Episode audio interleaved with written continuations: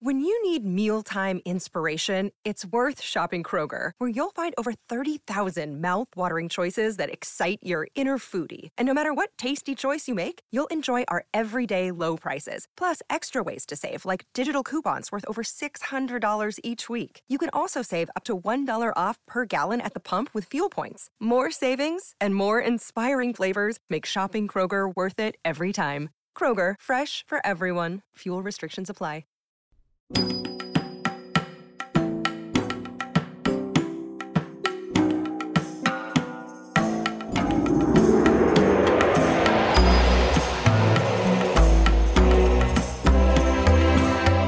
Hello, and welcome back to the History of Egypt podcast, episode 113 Ak en Aten.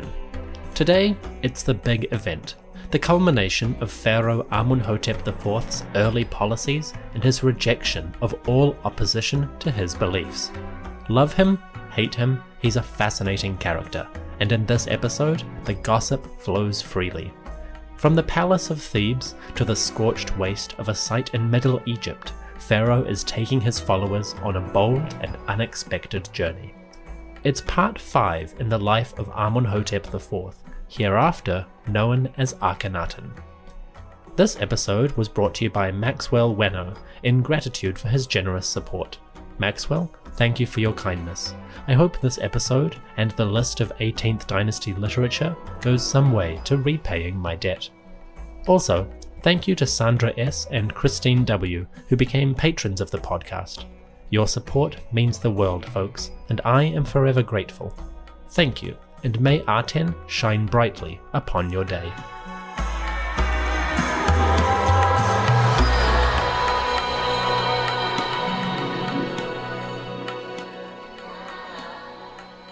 Words spoken by the king's children. Hail to you, O ray of every day. Hail to you, O Horus of every day. Hail to you, O Father of every day.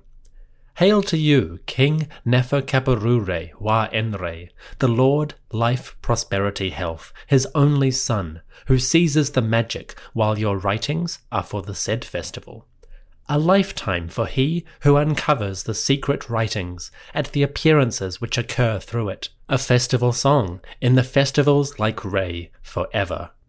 A fragmented hymn sung by the young women of the court for the glory of Pharaoh on the occasion of his Sed festival.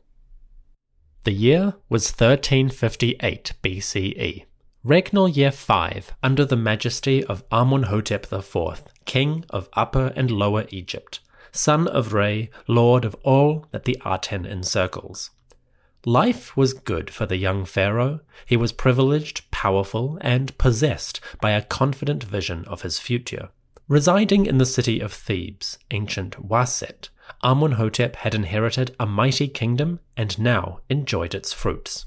He also enjoyed the company of his family, which by this time included up to three children. Amunhotep IV had chosen his queen early in regnal year 2. By year 4, the great lady Nefer Neferu Aten Neferet Iti had become a mother twice or even three times over. Nefertiti was a fertile woman. Within quick succession, she gave the pharaoh one, two, and then three children. All of them were daughters. Around the time of the Sed festival, the artistic scenes at Karnak begin to show three young princesses. They appear alongside their parents, seated in carrying chairs while traveling in parades. They appear from eldest to youngest. The first daughter of Amunhotep and Nefertiti was named Merit Aten. Merit Aten, or Beloved of Aten, will be a prominent figure in our story, becoming a powerful member of the court and eventually a ruler in her own right. Merit Aten appears at Karnak for the first time, accompanying her parents in celebrations and rituals for the Aten. When we first see her, Merit Aten tends to stand with her mother, while Nefertiti makes offerings to the sun disk. In one scene, the queen stands beneath the rays of Aten, holding gifts up to the light. In front of her, a small table is piled with food and drink. Behind her, a tiny figure of Merit Aten shakes a sistrum. The princess only comes up to Nefertiti's knee, which could mean that she is incredibly young, say two or three years old, or simply that the focus of the scene is Nefertiti herself. Either way, Merit Aten's presence is interesting and a cute little addition. In the grander Sed Festival art, we also see Merit Aten's two sisters. These were Meket Aten, the second child, and Ankh Esen Pa Aten, the third.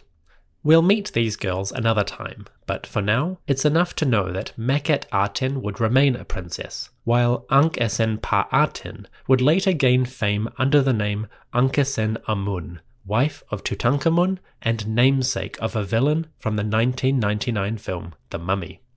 Anyway, artistically, the daughters are almost identical to their mother.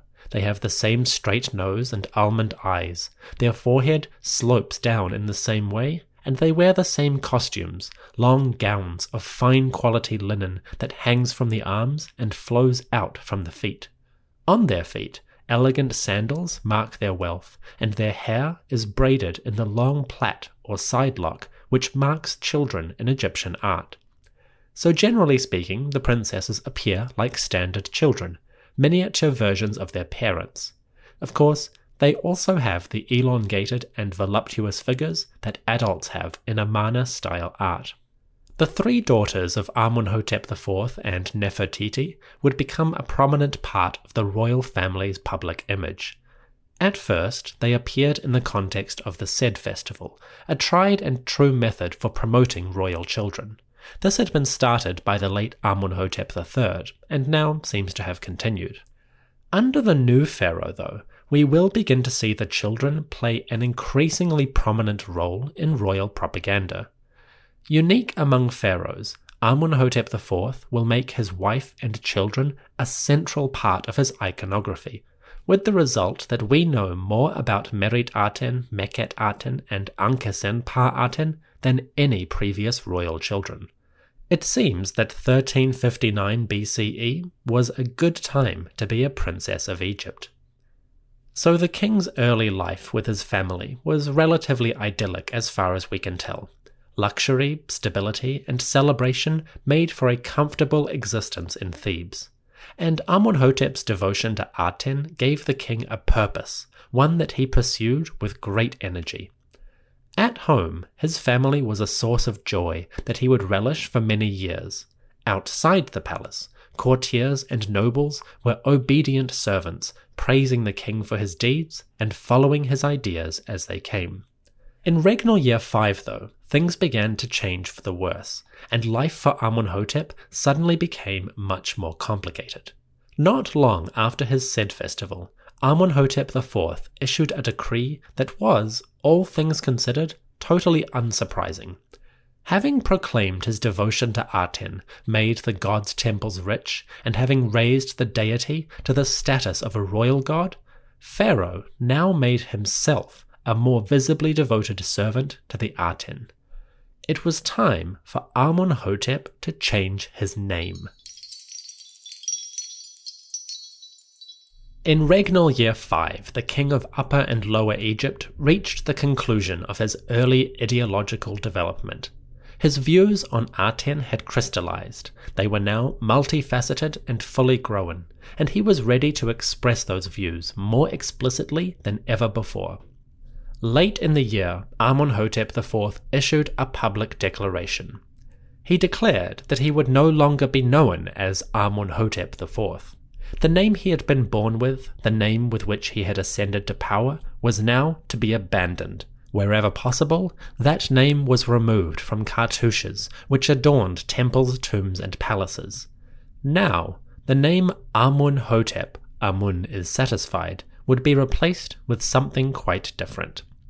The king's new name would be written as Ak en Aten, which translates roughly as beneficial for the Aten or one who is effective on behalf of the Aten. That may sound convoluted, but it's quite simple. Pharaoh wanted to communicate the idea that he was a special servant of the god, that all of his actions were in service to Aten. It's not too hard to figure out why the king changed his public identity. For one thing, the name Amunhotep was closely linked with a god for whom the pharaoh had no genuine affection. Amun, lord of Thebes, was a venerable and powerful being, but the new king simply wasn't interested in his cult. Perhaps he had been educated in other traditions, like the beliefs of Re in the north, or perhaps he had some personal dislike for Amun. We can't be certain. What is clear, though, is that changing his name from Amunhotep to Akhenaten represented a rejection of that old deity, one who had ruled over Thebes for 500 years. It was also a statement to the people of the land. Before the change, a name like Amunhotep might have implied that he was still obedient to traditional hierarchies. Although he praised Aten, the pharaoh's very name implied that he was a servant of Amun. This left things kind of ambiguous, and it seems that our boy did not like ambiguity. So, abandoning Amunhotep, the king chose a moniker which was more appropriate to his particular religious outlook. Aten was the supreme god, the ruler on high. The king of Egypt would associate with him before any other deity. The message could not have been clearer. Amun, the patron god of an entire dynasty, was old news. This was the dawning of the age of Aten. A name like Akhenaten, effective for the sun disk, was the perfect summary of the pharaoh's agenda. No matter what, the king made Aten proud. His deeds on earth were the perfect enactments of all that the sun god wished. Henceforth, all ambiguity was erased. The king of Egypt was moving forward to new things with great speed. You could either keep up or be left behind in the dust. We know the rough date when Amunhotep changed his name to his more famous one. It happened sometime around April of year 5, in the third or fourth month of the growing season, Peret. How do we know this? Well, there happens to be a letter which survives from this time, sent by an official to the pharaoh, which includes the last known mention of the name, Amunhotep IV. This letter was found at the royal palace in the Fayum, sometimes called the Harem Palace. It is dated late in year 5 during the third month of Peret. In this letter, an estate servant named Api wrote to the king concerning the institutions of the great city, Memphis. Quote, to the Pharaoh, life, prosperity, health, the Lord, from the steward of Memphis, Api. This is a communication concerning these things on regnal year 5, third month of the growing season, day 19. The estate servant Api addresses the king of Upper and Lower Egypt, the son of Re who lives on Ma'at, Amunhotep. Api says, May Ptah of the benevolent face act for you, the one who created your beauty, your true father, from whom you issued forth, to be the ruler of all that the Aten encircles. This is a communication to my lord, to let the king know that the temple of your father Ptah is prosperous and flourishing. Also, that the house of Pharaoh is in good order, that the palace complex is in good order, and that the residence of Pharaoh is in good order and security. The offerings of all the gods and goddesses who are on the soil of Memphis have been delivered in full, and nothing has been held back.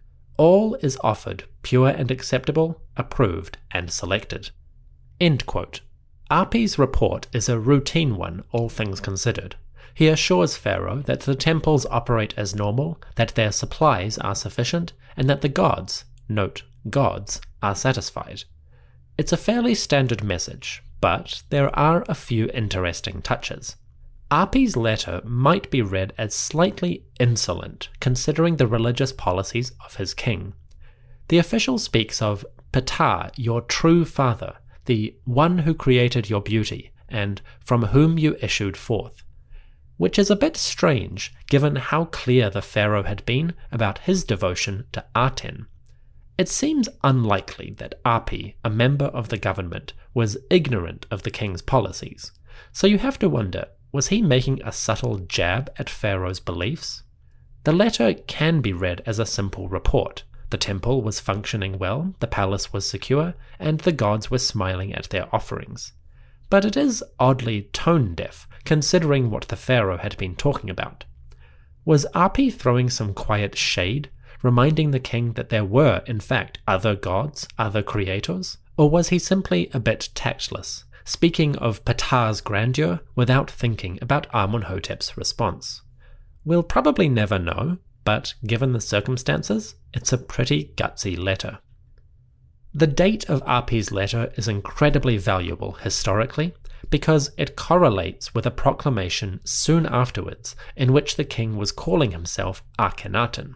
So we now have a good sense that Amenhotep IV became Akhenaten sometime around April of regnal year 5, approximately 1358 BCE. Thanks to this little letter from one official in Memphis, we are able, in a very unusual moment, to actually anchor a significant change in the king's policies. Most of what I've been talking about so far has been vague in terms of chronology. We know the Sed festival happened, we just don't exactly know when. And we know that the king married Nefertiti, but again, the date is kind of a guess. Thanks to Api, we have a rare bit of certainty, and from this moment forward, we can start to refer to Amenhotep IV as the famous Akhenaten.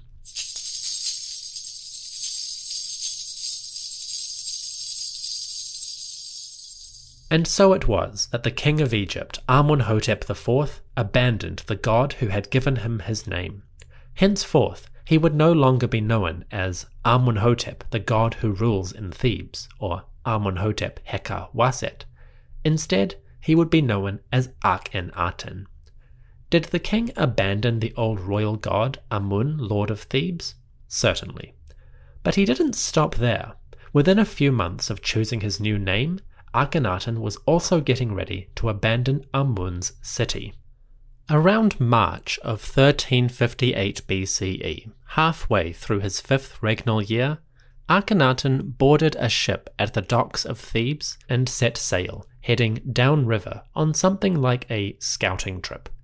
Sailing north, the king passed a few days in pleasant recreation until he came upon a place which made him stop and leave the boat. What did he find? Not much. Pharaoh came upon a place that was, all things considered, not particularly special. A wide open expanse of desert on the east bank of the Nile, this area was framed on three sides by cliffs. There was a narrow strip of farmland and probably a few houses with farmers. But overall, this site was a bit of a wilderness just sand, cliffs, and sun. Akhenaten did not see that, though. What he saw was a new home for the Aten. A few days sailing north of Thebes, in the area known as Middle Egypt, Akhenaten came upon a spot where he could build a new palace and temples to the sun god. This was the area that we know as Amarna. To start, let's set the scene a bit. The city of Amarna is located on the east bank of the River Nile. It is surrounded by cliffs which stretch in a giant crescent around the area. The northern and southern tips of that crescent come almost to the water's edge, forming a giant wall on three sides of the city. Amarna is naturally well protected and isolated from the rest of the land. The cliffs which surround Amarna are today peppered with ancient tombs and cemeteries. They also feature large rock carvings, which were the first monuments created by Akhenaten for his new city. These carvings take the form of huge stelae, chiseled into the cliff face and inscribed with hieroglyphs marking the king's proclamations. The boundary stelae, as we call them, tell us of Akhenaten's vision and his plans for the site. Early in 1358 BCE, around March, Akhenaten visited Amarna while taking a voyage downstream. He recognized the site as an ideal location for a new residence, a palace city which could serve as his home and a place for the cult of Aten. His reasoning for choosing this place was laid out in a rather lengthy proclamation.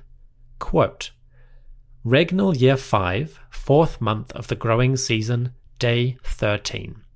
Long live the good God, the one who rejoices in Ma'at, the Lord of heaven, Lord of earth, the great living Aten who illuminates the two banks, the father Horus Aten, who is in Jubilee within the house of Aten in Akhet Aten. Also the Horus, beloved of Aten, great of kingship in Akhet Aten, the king of Upper and Lower Egypt, Nefer Keperure wa Enre, Akhenaten, great in his lifetime. May Aten cause the king to rise as a master of the foreign countries, for as far as the Aten encircles. May the sun disk cause him to exist forever, seeing his light while he is on earth every day. The king of Upper and Lower Egypt, who lives in Ma'at, Akhenaten, great in his lifetime, living forever. Also, the princess, great in the palace, one fair of face, beautiful in the double plumes, the mistress of joy, chieftainess of the Aten's female entourage, who satisfies the god when he rises in the horizon, for whom is done all that which she has said. The king's greatest wife, his beloved, lady of the two lands, Nefertiti, may she live forever. Bloody hell, Akhenaten lays it on a bit thick. He is a verbose pharaoh, prone to adding many, many titles to his name and lots of flowery phrases about himself and his god. His writings are tedious to translate at the best of times, but they do give us a sense of his mindset. The essential part of this introduction is the phrase Aten, great of kingship in Akhet Aten. This marks the first appearance of the name which Pharaoh gave to his new city. He called it Akhet Aten, aka Horizon of the Aten. It's an interesting name, which I'll explore in more detail in the epilogue. So, the boundary stelae lay out the beginnings of Akhenaten's speech and give us the name of the new city. With those preliminaries out of the way, the king's speech now turned to the reasons which he chose this site, and laying out the vision for what he hoped to accomplish. The boundary stelae now inform us of the moments which led to the city's foundation. Quote, on this day, when Aten was in the horizon of Aten, His Majesty appeared on the great chariot. He set off on a good road towards Akhet Aten, his place of the primeval event, which he made for himself, and which his son, the king, made for him. This is Aten's great monument, which he founded for himself, his horizon in which his circuit comes into being, where he is seen with joy while the land rejoices, and all hearts exult when they see him. A great offering of bread, beer, cattle, wine, and every good thing was presented to the father Horus Aten. His Majesty performed the rites of the Aten, who was pleased with what Pharaoh had done for him. The king rejoiced, and the heart of this god was joyful as he hovered over his place. His Majesty stood in the presence of his father Horus Aten as the sun disk's rays were upon him, with life, stability, dominion, health, and joy for ever and ever. So the king tells a story of how he set out on the road towards this place and found the sun shining high above it. Akhenaten saw the location with its wide open space bathed in sunlight and he realized that here was a place to make his vision come true. With offerings to the sun and joy in his heart, Akhenaten could declare that he had found Aten's horizon. Looking back at Pharaoh's arrival in Akhet Aten, it's not hard to see how he conceived this as a new place devoted to the god. Before we finish this chapter, though, let me take a quick moment to talk about the name of the city and what this symbolized, both for the king and in terms of the landscape. The city's name, Akhet Aten, is not just symbolic, it also has a powerful relationship to the location itself. You see, the phrase Akhet or horizon is written in a simple but interesting way. The hieroglyph Akhet is defined by two mountain peaks, with a valley in between them. In this valley, a small sun disk nestles, suggesting the emergence of the sun between two hills in the east. This is strongly related to the site of Akhet Aten. The area which became Akhet Aten is surrounded on three sides by cliffs, which encircle the site on its border. Those cliffs form a huge wall which is mostly uninterrupted except for one spot. At a single place on the eastern edge, an old riverbed cuts through the cliffs and forms a break in the otherwise solid horizon. It's a distinctive point which is visible from almost anywhere in the city. What's interesting about this feature is that it bears a striking resemblance to the hieroglyph Akhet.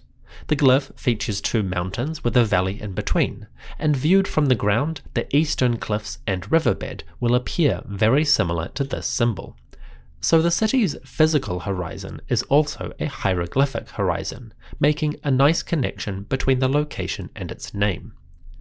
There is also a natural phenomenon which occurs here periodically and makes the connection even stronger.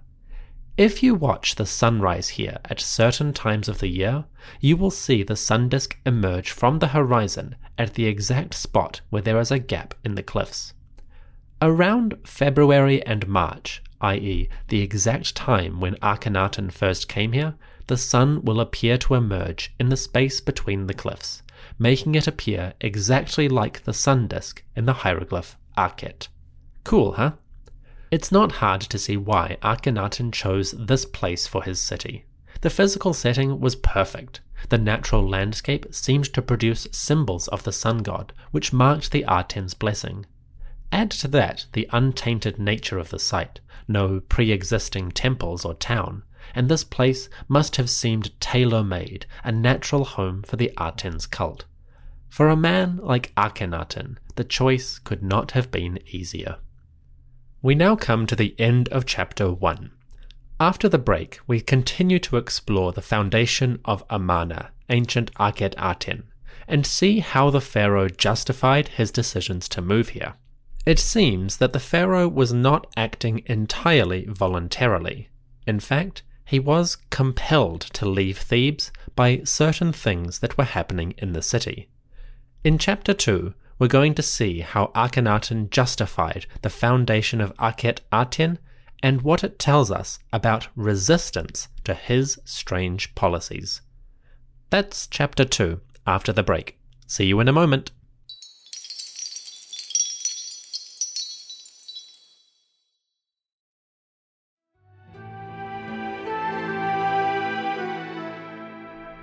The year was 1358 BCE, around March.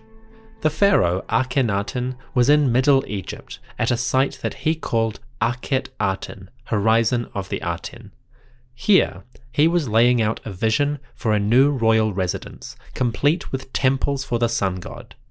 This would be the pharaoh's new home, a place where he could worship the deity and live in peace away from any troubles.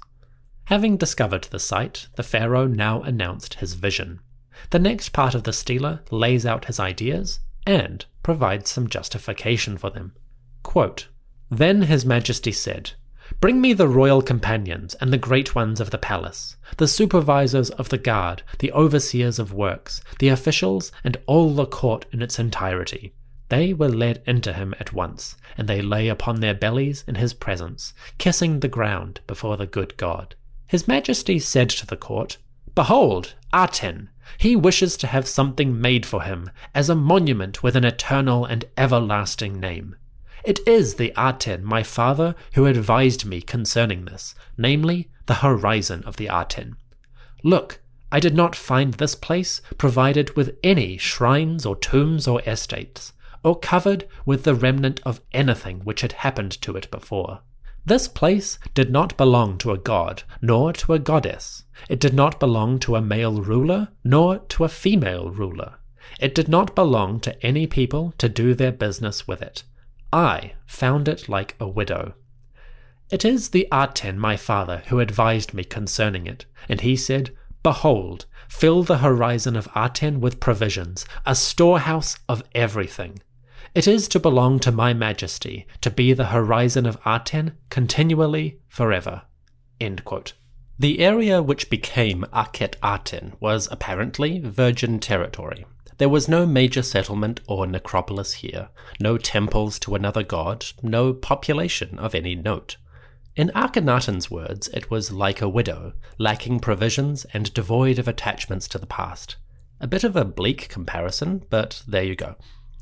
For the king, this desolate, crescent shaped desert was the perfect ground for a new royal residence.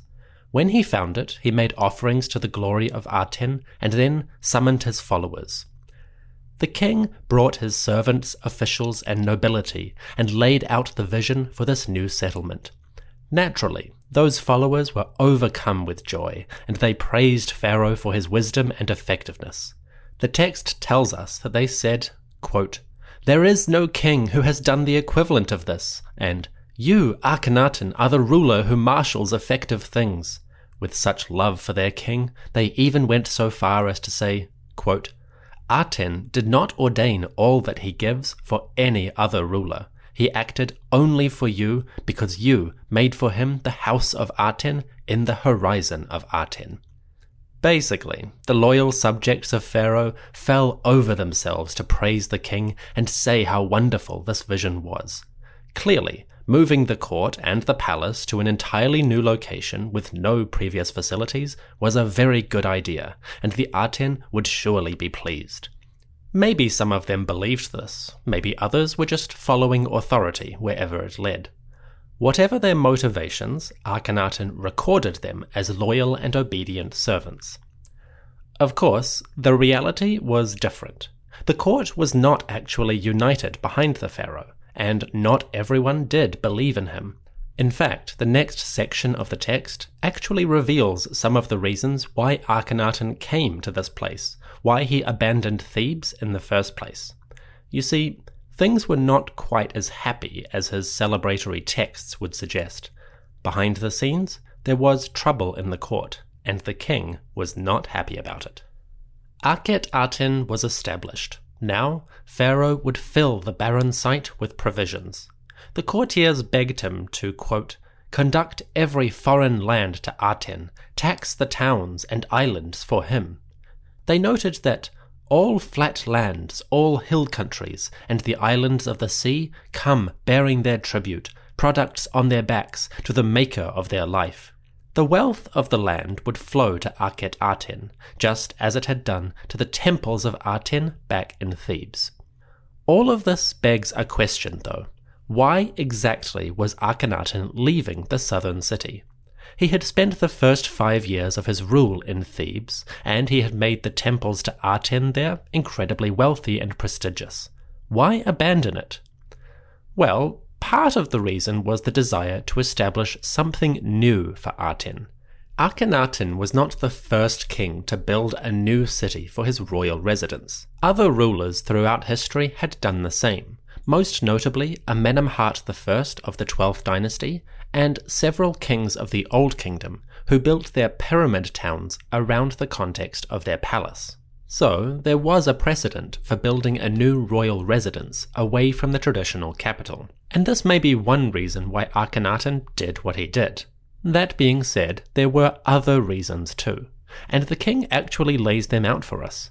He's vague, but still, Akhenaten publicly records the fact that a major factor in his decision to leave Thebes was that people, anonymous people, were starting to react to him and his policies.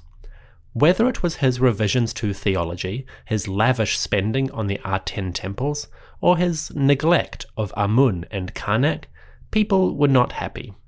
It seems that early in year 5, people started to talk about the king, and these whispers were reported to Pharaoh's unhappy ears. Speaking on these grumblings, Akhenaten complained, quote, It was worse than those things which I heard in regnal year 4. It was worse than those things which I heard in regnal year 3. Worse than year 2 or year 1 it was worse than those things which King Neb Maat Re heard, than Akheperure heard, than those which Men Kepere heard. It was worse than those things heard by any king who had ever assumed the white crown. The king rails against things of some sort. Rumours, perhaps, or direct complaints? It's not clear. All we know is that people were saying bad things, but what were those things, and who were the people?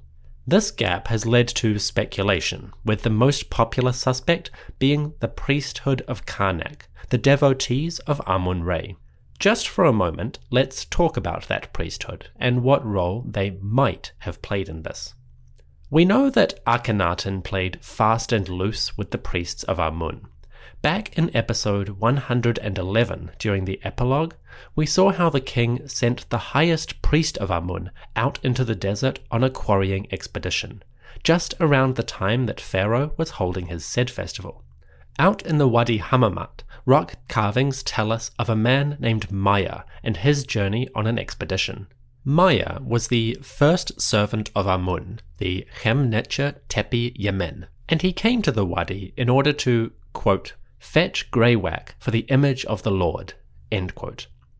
In other words, Maya was dispatched to the Wadi Hammamat to quarry stone for use in royal statues, and he was sent there during a very eventful year of the pharaoh's reign. How convenient, right?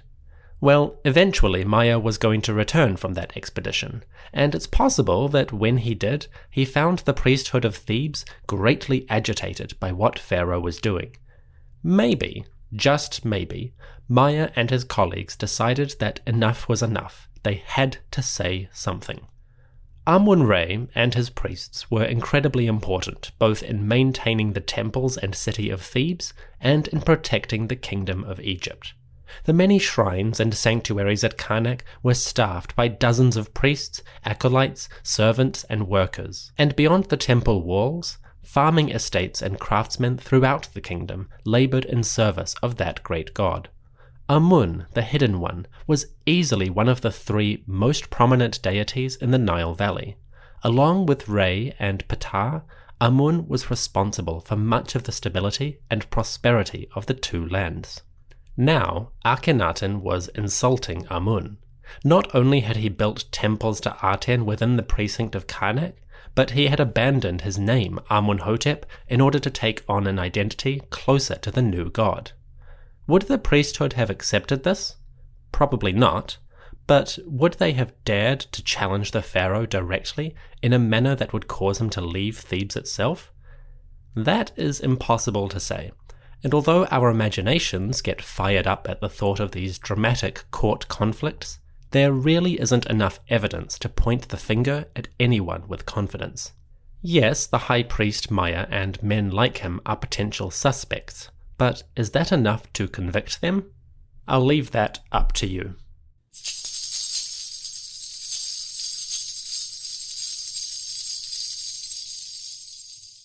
Apart from the priests, there may be a couple of small clues as to who Akhenaten was frustrated with. Firstly, small traces from the text do hint at widespread dissatisfaction. Pharaoh mentions several groups who were causing him distress. Among them, he mentions officials, Nubians, and any people generally. It sounds as though opposition might have been varied, coming from different places at the same time. Perhaps Akhenaten had upset too many people, and as the pendulum swung against him, Pharaoh began hearing disturbing reports of dissatisfaction with his ideas. Secondly, there's that letter which we read back in chapter 1, a letter sent to the king by a royal official named Api. Api, a royal steward, had sent reports concerning the temple of Ptah and the estates of Pharaoh in the city of Memphis. Ptah, the patron god of that city, was not exactly part of Akhenaten's overall vision, and while he may have respected the god in concept, Pharaoh was only interested in the cult of Aten. We already saw how Api might have been a little bit insolent on this particular note. He referred to Ptah as the king's true father and the one from whom you issued forth. Those sentiments were a direct contradiction to what the king himself was saying, and it is possible that Api's insolence was part of a general trend frustration at the pharaoh's policies, expressed in small acts of disrespect. One part of Api's letter, which I didn't read before, goes a little bit further on this note, and it may provide a clue to the offensive things which Akhenaten was hearing or experiencing down in Thebes. In a small paragraph of his letter, Api makes reference to Ptah protecting the king from troubles in the south. Quote, May Ptah of the kind face act for you. the one who created your beauty, your true father from whom you issued to be the ruler of all that the Aten encircles. May Ptah stretch out his arms and bring back for you the southerners, prostrate before you, while the lands are filled with terror. May he place them beneath your sandals, for you are the sole Lord, the likeness of Re. So long as he shines in heaven, you shall possess continuity and eternity with life and peaceful years. May Ptah stretch out his arms and bring back for you the southerners. Now that is an interesting statement. It suggests some kind of disturbance in the south, something Pharaoh needed to deal with, but which was serious enough that the gods might need to intervene. What was Api talking about? On the one hand, Api may have been aware of discontent or argument in the southern city.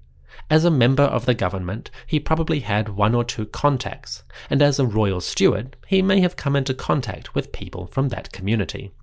When ships came to Memphis from Thebes, a man like Api probably spoke with captains and overseers, both to conduct business and to get the gossip on what was happening in the palace. From that sort of environment, a man like Api, and officials in general, probably had some idea that, in Thebes, Pharaoh was facing resistance.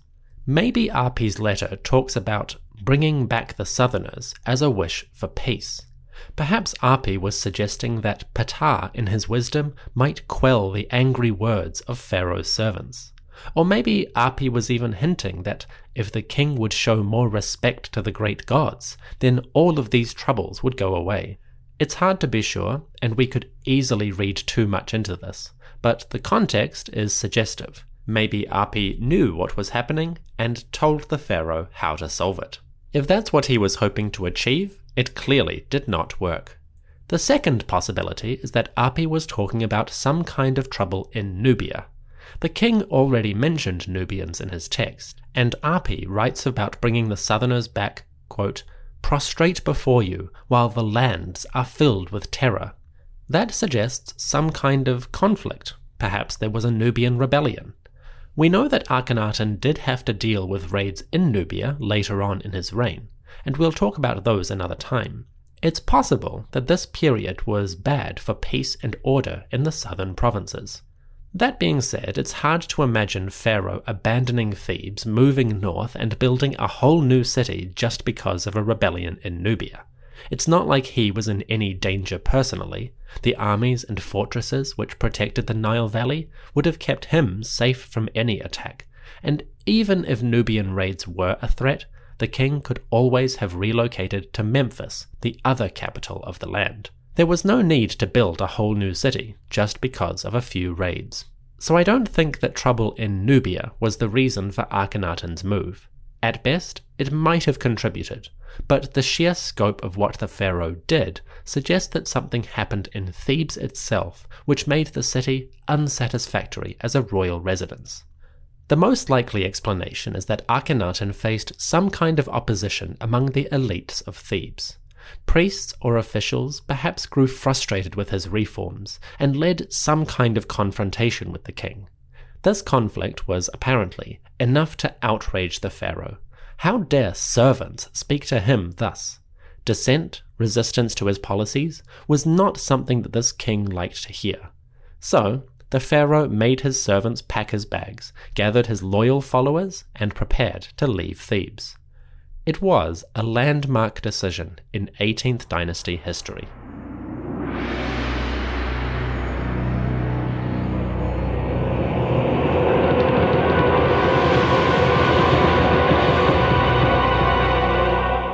Around March of 1358 BCE, the king of Upper and Lower Egypt, son of Re, Akhenaten, led his court away from the city of Waset, Thebes.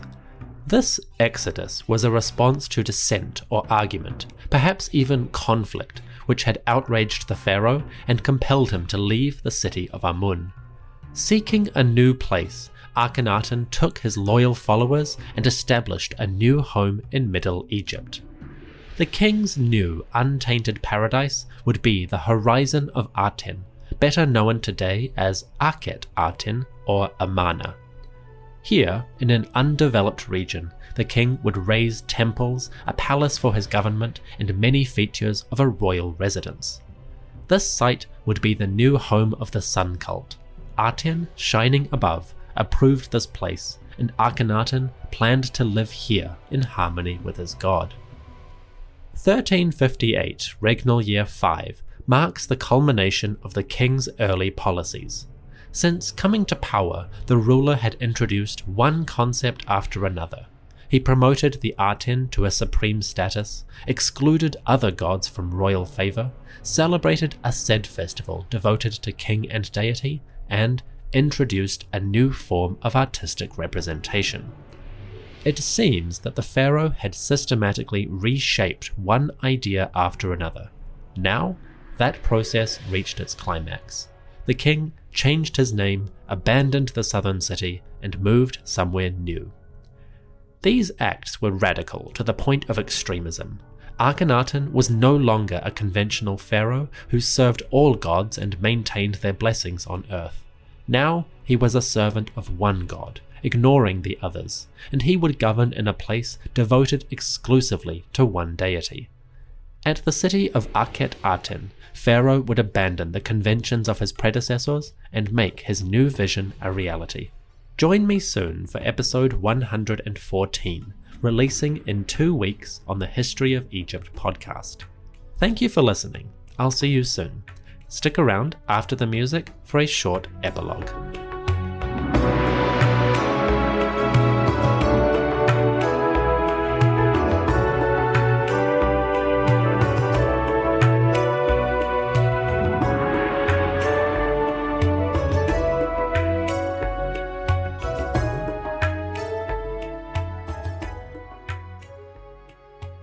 The name Akhenaten is famous around the world, and if you read anything on Egyptian history, chances are you will come across this name. Ak en one who is effective or beneficial for the Aten. However, there is a very strong likelihood that you and I have been saying this name wrong. The name Akhenaten is quite distinctive and it has different renderings depending on the source you use. English speakers tend to say Akhenaten, but the French might say Akhenaton, and German speakers Echnaton. The three languages put emphasis on different vowels, and fair enough, the hieroglyphic system doesn't give us the exact pronunciation. But from a certain perspective, all of those pronunciations are wrong. Although ancient Egyptian doesn't preserve its vowels, scholars are still able to get a rough sense of how the words might have been pronounced. Egyptologists can reconstruct some pronunciation based on later developments. And from that, they get a sense that the name was probably not pronounced Akhenaten, but rather something closer to Akanyati. This may sound strange. Why would we write it Akhenaten if the pronunciation is supposed to be Akanyati? Well, there's a grammatical reason, and I'll explain it very briefly. Like every language, ancient Egyptian changed and morphed over the centuries, and different generations slowly altered the pronunciation and even spelling of different words. By the time of Akhenaten, there were two distinct forms of the Egyptian language. On the one hand, there was the Classical Egyptian, which we call Middle Egyptian, this is the language of hieroglyphics, usually the language written on temples, tombs, and royal monuments of all sorts. The ordinary people, though, the average men and women, and probably even the pharaoh, were speaking something slightly different, a style of Egyptian that had evolved away from the classical form. We call this later form of the language Late Egyptian, because we're a very imaginative profession. I'll talk about these changes in detail another day, but for now, the most important change that happened in this shift happened with the consonants. In late Egyptian, certain consonants grew weaker. The N, the R, and the T would frequently be dropped from the end of words and instead be pronounced with an E or A sound. For a word like Aten or I-T-N, that final N was probably left off, and the word would be pronounced Yati or Yata. So when we write Akhenaten, we are writing the king's name in a more Middle Egyptian style. For the ancients, this man was probably known better as Akanyati. The pronunciation of his name is not a big deal, the meaning is still the same and it doesn't change the story.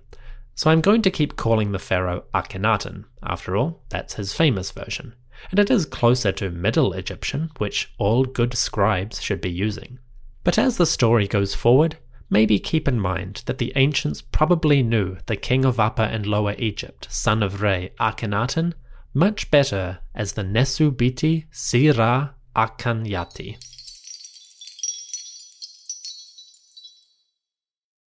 This is the story of the one. As head of maintenance at a concert hall, he knows the show must always go on. That's why he works behind the scenes, ensuring every light is working, the HVAC is humming, and his facility shines. With Grainger's supplies and solutions for every challenge he faces, plus 24 7 customer support, his venue never misses a beat. Call click grainger.com or just stop by. Granger, for the ones who get it done.